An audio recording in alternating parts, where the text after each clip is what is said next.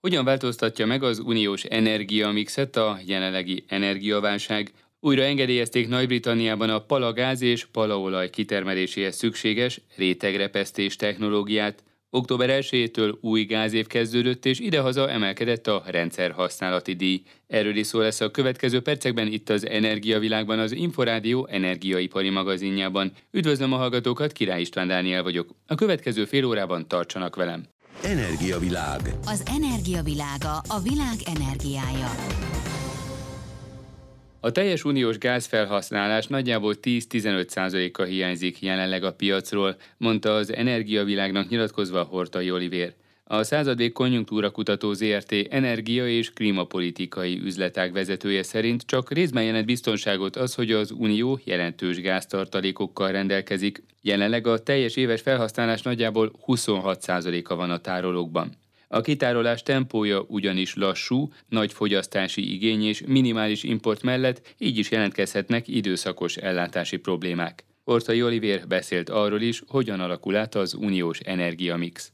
Validált adataink a 2021-es évre vonatkozóan vannak. Ebben az évben az Európai Unió teljes energiamixében a legnagyobb arányt az olaj felhasználás képviselte, több mint a teljes energiamix egyharmadát, egészen pontosan 36 százalékát az olajfelhasználás képviselte. Ezután következett a gáz, csak nem egy negyedes 24 százalékos arányjal, utána jöttek a megújulók összesen 17 százalékban, az atomenergia valamivel több mint 10 százalékban, és a szén felhasználás szintén 11 százalékos részarányban. Hát általánosságban azt mondható a teljes energiamixre vonatkozóan, hogy az olaj és a gáz felhasználás dominál, a kettő együtt meghaladta a 60 százalékot. A villamos energiamix tekintetében az arányok egy picit másképpen alakultak. Itt a legfontosabb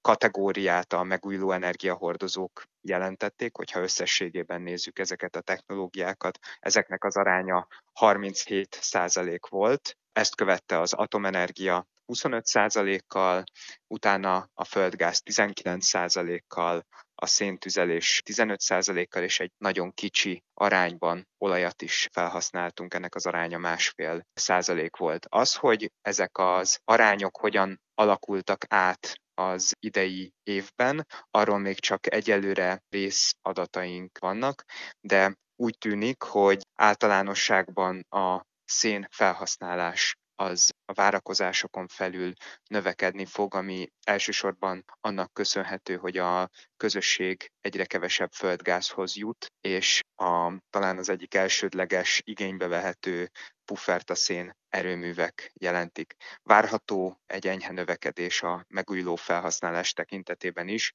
bár ezt befolyásolhatják az időjárási körülmények is. Amiben egy nagy átrendeződés látható, az a földgáz import forrása. Itt az Oroszországból vásárolt földgáz várhatóan jelentős mértékben csökken. Korábban az Európai Unió éves 400 milliárd köbméteres felhasználásának egy jelentős részét, 155 milliárdot Oroszország biztosított. Ez a mostani becslések szerint az idei évben akár 50 milliárdra is csökkenhet és ennek a kiváltása az részben cseppfolyósított földgázból történik. A jelenlegi állás szerint az összes orosz importot azt nem sikerül majd alternatív forrásokból pótolni, ami elsősorban az infrastruktúrális korlátoknak köszönhető. Egyszerűen az Európai Unióban nem áll elegendő cseppfolyósított földgáz fogadására alkalmas terminál rendelkezésre, illetve a szállítási infrastruktúra is másképpen épült föl, mint sem, hogy teljes egészében az orosz gázt azt ki lehessen váltani. Az északi áramlatgázvezeték kiesésével milyen alternatív útvonalak vannak, amelyeket az Európai Unió akár már most is igénybe vesz? Érdemes külön választani az Oroszországból érkező gáz lehetséges útvonalait az egyéb alternatív útvonalaktól. Oroszországból a legfontosabb gázvezeték, ami Európába érkezik, az a mai napig az ukrán testvériség útvonal. A 2009-es gázválságkor illetve már azelőtt is elindultak úgynevezett útvonal diversifikációs kísérletek, projektek.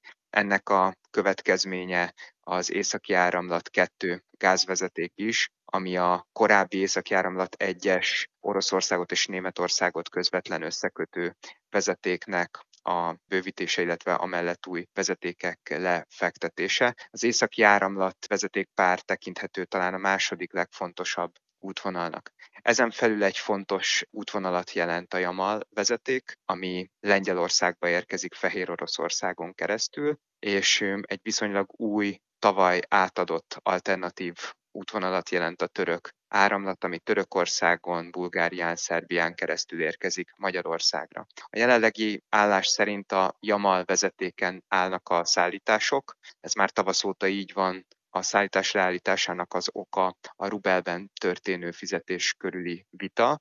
Az északi áramlat gázvezeték is áll, teljesen augusztus óta, de már júniustól kezdődően korlátozott mennyiségű szállítást bonyolítottak a vezetékeken. A múlt héten célzott támadás érte az északi áramlat vezetékeket, úgyhogy úgy tűnik, hogy a következő fél egy évben ezek a vezetékek nem lesznek újra üzemképesek. A múlt héten egy másik negatív hír is érkezett. Az orosz Gazprom bejelentette, hogy az ukrán vezetéken is leállíthatja a gázszállításokat, tranzitdíj fizetéssel kapcsolatos vita miatt. Ukrajnával azonban ezen a vezetéken még egyelőre érkezik gáz Európába. Az egyetlen vezeték, ami üzemel teljes kapacitással, az a török áramlat gázvezeték. Ez hazánk szempontjából fontos, hiszen hazánk a hosszú távú szerződésben foglalt mennyiség jelentős részét ezen az útvonalon keresztül kapja, de az Európai Unió egész szempontjából túlságosan kicsi, hogy jelentős mértékben javítsa a közösség helyzetét. Az alternatív útvonalakra vonatkozóan azt lehet mondani, hogy ahonnan még jelentős gázt szerez be az Európai Unió, az Norvégia. Norvégiából egyelőre nem vásárolt az elmúlt időszakban sokkal több gázt az EU, mint a korábbi években, de a múlt héten adták át a Baltik vezetéket, ami egy éves szinten 10 milliárd köbméter földgáz szállítására alkalmas vezeték, tehát a norvég irányú beszerzés növekedhet. Algéria még egy fontos szállítási partner, gázpartner.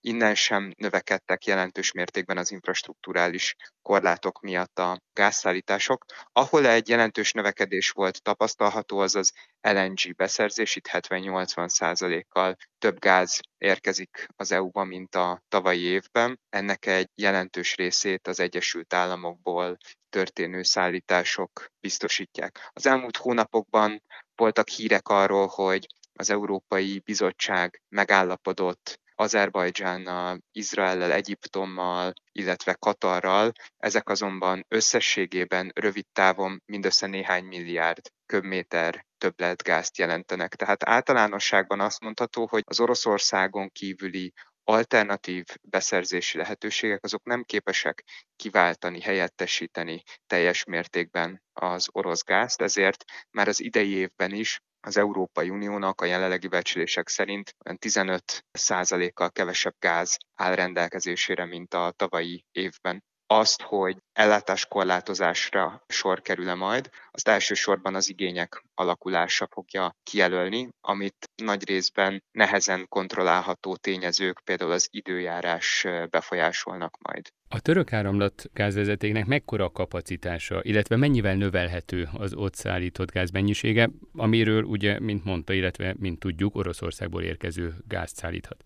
A török áramlat 31,5 milliárd köbméter éves gázszállítást tesz lehetővé, ennek azonban csak egy része az, ami az Európai Uniót elérheti, körülbelül a fele, ami egyébként Magyarország gázigényénél valamivel nagyobb mennyiség, de az EU egészét tekintve, az EU teljes kb. 400 milliárdos igényét tekintve egy kis forrásnak tekinthető. Milyen szinten van most az európai gáztárolók töltöttsége? Ugyan, mint mondta, nagyjából az éves felhasználás 15%-a hiányzik. Ez a tárolókban rendelkezésre áll? A 15%-ot a 2021-es éves fogyasztásban értettem, amiben a gáztárolókban rendelkezésre álló gázmennyiség is beletartozik. Egyébként az Európai Unió gáztárolóinak a töltöttségi szintje az kedvezően alakul, inkább az a probléma az EU egészét tekintve, hogy ezek a kapacitások, ezek túlságosan kicsik ahhoz, hogy kellő mozgásteret jelentsenek a közösség egésze számára. Az éves gázfogyasztásunk most már mint 26%-a van betárolva az Európai Unió tárolóinak összességében. Magyarországon a helyzet kedvezőbb, itthon a hazai belföldi fogyasztás több mint 46 a az már be van tárolva. Úgyhogy azt mondhatjuk, hogy a rendelkezésre álló kapacitásokhoz mérten az EU a lehetőségeihez képest jól felkészült. A problémát sokkal inkább az jelenti, hogy az EU lehetőségei azok korlátozottak, hiszen a rendelkezésre álló gáztároló kapacitás az kicsi. Illetve van még egy probléma, amit talán érdemes felvetni, hogy van egy másik tényező, ami szűk keresztmetszetet jelenthet a téli fűtési időszakban, ez pedig a kitárolási kapacitás. Érdemes úgy tekinteni ezekre a gáztárolókra, mint egy lufira, amiben a meglévő levegő csak korlátozott idő alatt képes ki áramolni ez a kitárolási kapacitás, és hogyha előáll egy nagy hideg, amikor nagyon magasak a gázigények, akkor az is egy problémát jelenthet, hogy az Európai Unióban nem lehet elég gyorsan kitárolni a rendelkezésre álló gáz mennyiséget, és ez, hogyha az import nem áll kellő mértékben rendelkezésre, illetve a belföldi termelés nem elegendő, akkor a különösen hideg napokon önmagában ez is okozhat problémát. Elképzelhető-e a belföldi, az Európai Unión belüli kitermelés növelése? Ugye Hollandiában azért állították le az igencsak nagy kapacitású gázmezőket, mert földrengéseket okozott a kitermelés. Van arról szó, hogy esetleg ott újra nyitják ezeket a csapokat?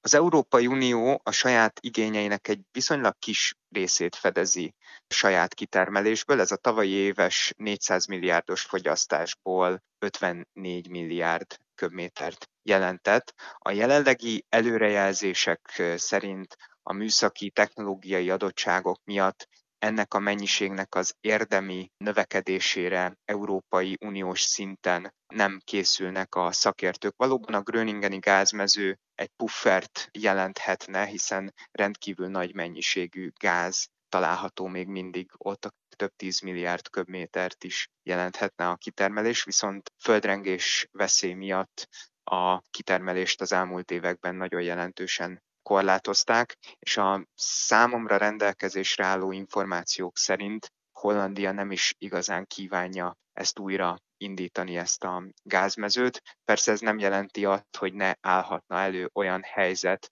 amiben az ilyen irányú szándékait a holland kormány megváltoztassa. Mekkora potenciál rejlik Norvégiában, illetve a norvég gázmezőkben? Onnan kaphat az Európai Unió akár középtávon, vagy rövidebb távon pár éven belül a mostaninál jóval több gázt? Én azt gondolom, hogy Norvégia esetében inkább az infrastruktúra jelenti a szűk keresztmetszetet, és nem a kitermelt gáz. Természetesen a két dolog összefügg. Az, hogy most átadták a balti vezetéket, az egy ígéretes fejlemény, ennek 10 milliárd köbméter az éves kapacitása. Új vezetékre, új szállítási infrastruktúra kiépítéséről egyelőre még a legjobb tudomásom szerint nincs szó, de hogyha ilyen irányú törekvések elindulnak, azokhoz is több év szükséges. Tehát rövid távon sajnos a norvég gáz jelentős mértékű enyhülést azt nem hozhat, kismértékben csökkentheti az Európai Unióra nehezedő nyomást. És akkor ugye ott van az LNG is, a cseppfolyósított földgáz. Vannak-e új potenciális beszerzési források, lehetőségek a következő hónapokra, vagy akár a következő fűtési szezonra? Jelenleg az Európai Unió az saját infrastruktúrájához mérten közel maximális mennyiségű cseppfolyósított földgáz szerez be. Itt elindultak jelentős infrastruktúra fejlesztések mind az LNG terminálok, mind az LNG terminálokból elszállítható gáz mennyiség növelésére vonatkozó szállítási infrastruktúra tekintetében. A probléma, hogy ezekhez az infrastruktúrális beruházásokhoz is több év szükséges. Egy nagyon érdekes tendencia indult el. Egyszerűen annyira drága a gáz jelenleg az Európai Unióban, hogy a szegényebb országokból számos kereskedő elkezdte átirányítani a cseppfolyósított földgáz szállítmányait az Európai Unió irányába, akár fölmondva a meglévő hosszú távú szerződéseiket is, mert a magas árkörnyezetben jobban megéri a büntetéssel együtt is ide értékesíteniük a cseppfolyósított földgáz. Tehát az LNG beszerzés tekintetében a jelenlegi helyzetben úgy tűnik, hogyha marad a jelenlegi magas árkörnyezet, akkor itt is az infrastruktúrális korlátok jelentik majd a szűk keresztmetszetet, ahhoz, hogy ezek érdemben bővüljenek, ahhoz azonban évek szükségesek. Ortai Olivérte a századvég konjunktúra kutató ZRT energia és klímapolitika üzletág vezetőjét hallották. Energiavilág. Az energiavilága a világ energiája. Újra engedélyezték Nagy-Britanniában a palagáz és palaolaj kitermeléséhez szükséges rétegrepesztés technológiáját. Az Egyesült Államok energiaexportőr szerepét megalapozó technológiát a briteknél a földrengések miatti aggodalmak miatt tiltották be. A brit energiaügyi miniszter szerint, aki tilalmat akar, azt a Kreml fizeti. Svetnik Endre összefoglalója. A tömeges tiltakozások nyomán a briteknél 2019-ben moratóriumot hirdettek a földmozgásokat okozó úgynevezett hidraulikus törés, avagy rétegrepesztéses technológiára, amelyel felszínre lehet hozni az úgynevezett palagázt és olajat. Oroszország Ukrajna elleni háborúja, illetve a Moszkva ellenes szankciók azonban az orosz energiahordozóktól való elfordulásra késztetik Európát, ami kihat az EU-ból kilépett britekre is. Jött Lisztrasz új kormánya, amely meghirdette az energiafüggetlenség politikáját, és ennek szellemében feloldotta a rétegrepesztési moratóriumot. Közben azonban a Brit Geológiai Felmérőcsoport nevű szervezet új tudományos tanulmánya szerint még mindig nem világosak a technológia hatásai. 2019-ben a Quadria gázkitermelő cég palagáz és olaj kitermelőhelyén Lenkesír grófságban több mint 120 földmozgást regisztráltak, bár ezek gyengék voltak, írta a BBC. A kutatók szerint nehéz előrejelezni a rétegrepesztés okozta nagyobb földrengéseket. A technika alkalmazása során vizet pumpálnak a palakőzetbe, amely elmozgatja már korábban sérült vagy repett kőzetrétegeket. Ez a mozgás válthat ki földrengést. A kutatók szerint a kitermelés leállása miatt nem tudják feltárni az összes ilyen hibát a körzetben, amely akár hármas erősségű rengéshez is vezethet. Az ilyen esetektől való félelem késztette a helyi lakosok egy részét, aktivistákat és parlamenti képviselőket, hogy harcba induljanak a rétegrepesztés leállításáért. Heves vita robbant ki a brit parlamentben Jacob Rees-Mogg energetikai miniszter és Ed Miliband volt munkáspárti vezér, jelenleg árnyék környezetvédelmi miniszter között. Rees-Mogg azt mondta, fontos minden Nagy-Britanniában felelhető energiaforrást kiaknázni, mintsem, hogy importálják az energiahordozókat. Míg Miliband szerint a saját palagáz nem csökkenti majd az energiaszámlákat. A miniszterbe, aki a helyi építési szabályok megkerülésével indíthatja meg a kitermelést, saját konzervatív pártársai is belekötöttek a parlamentben.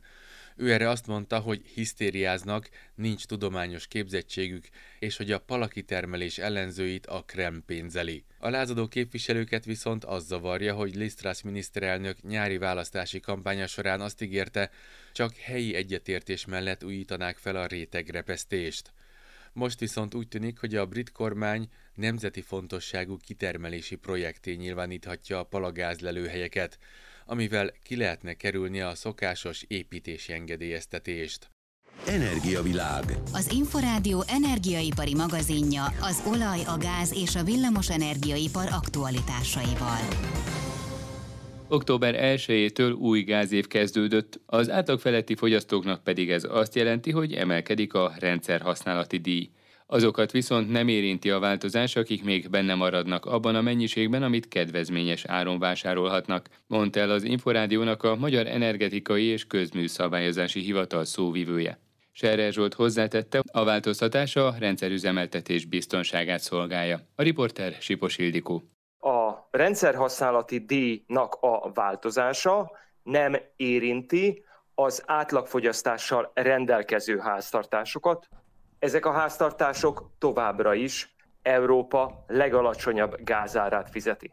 Viszont azok a fogyasztók, amelyek az átlagfogyasztás fölött, tehát a rezsivédett kategória felett, azaz a 63.645 megazsúl, azaz legalább 1729 köbméter per éves fogyasztás felett is fogyasztanak. Nos, ebben az esetben az eddigi 21,4 forint per megazsúl helyett 22 forint per megazsúl lesz a fizetendő díj, azaz 60 fillérrel emelkedik megazsúlonként a rendszerhasználati díj változása miatt a fizetendő lakossági piaci ár. Korábban is volt erre példa, tehát mindig, amikor új gázév kezdődik, akkor emelkedik a rendszer használati díj is többnyire, hogyha visszatekintünk? Ha visszatekintünk, természetesen volt rá példa, hogy emelkedett a rendszer használati díj. A rendszer használati díj rendkívül fontos, hiszen azt az infrastruktúrának a finanszírozását tartalmazza, amelyben benne van a gázhálózat, benne vannak azok a kompresszorállomások, melyek a megfelelő nyomást garantálják a rendszerben, illetve benne vannak természetesen a tárolással kapcsolatos költségek is. Ezek azért fontosak, mert ezek együttes meglépe és zöggenőmentes működtetése biztosítja a lakosság és valamennyi fogyasztónak a folyamatos ellátását. Rendszerhasználati díjat a fogyasztók minden hónapban fizetnek a számlájukban? A számla részét képezi a rendszerhasználati díj, amelyet az egyetemes szolgáltatóval kötött szerződés keretében fizetnek meg a lakossági fogyasztók. Nagyon fontos hangsúlyozni, hogy azok, akik az átlag fogyasztásig fogyasztanak földgázt, azokat ez a jelenlegi változás nem érinti, ott a meghatározott áron kapják továbbra is a földgázt. A fogyasztó csak azokat érintik, akik e fölött fogyasztanak, és az ő esetükben is csak a többletfogyasztást érinti, tehát azt a részt, amely a, az átlagfogyasztás mértékéig van, az továbbra is azon a rezsicsökkentett áron kapja, amelyet a kormányzat meghatározott. Akkor ezek szerint Igen. tulajdonképpen a rendszerhasználati díj annak függvényében emelkedik, hogy valakinek mekkora a fogyasztása, hogyha átlag feletti fogyasztó, vagy pedig ott csak egy egyszeri tételként jelenik meg ez az összeg? Megazsúlónként kell számítani, tehát a, a megazsúlónkénti ár a 21 forint 40-ről változik 22 forint per megazsúra. Nagyon fontos elmondani, hogy a rendszerhasználati díjak megállapítását minden gázévben az uniós és a hazai jogszabályokhoz igazodva költségalapokon méghozzá a legkisebb költség elve alapján határozza meg az energiahivatal. Ez azért fontos, hogy minden fontos költségre legyen fedezet a rendszer működtetését illetőleg, viszont többlet jövedelem és profit a szolgáltatók részére nem keletkezhet. Serre Zsoltot a Magyar Energetikai és Közműszabályozási Hivatal szóvivőjét hallották. Energiavilág. Az Inforádió energiaipari magazinja az olaj, a gáz és a villamos energiaipar aktualitásaival. Az Energiavilág az Inforádió energiaipari magazinja ezzel véget ért. A szerkesztő műsorvezetőt Király István Dánielt hallották. Köszönöm a figyelmüket, viszont hallásra!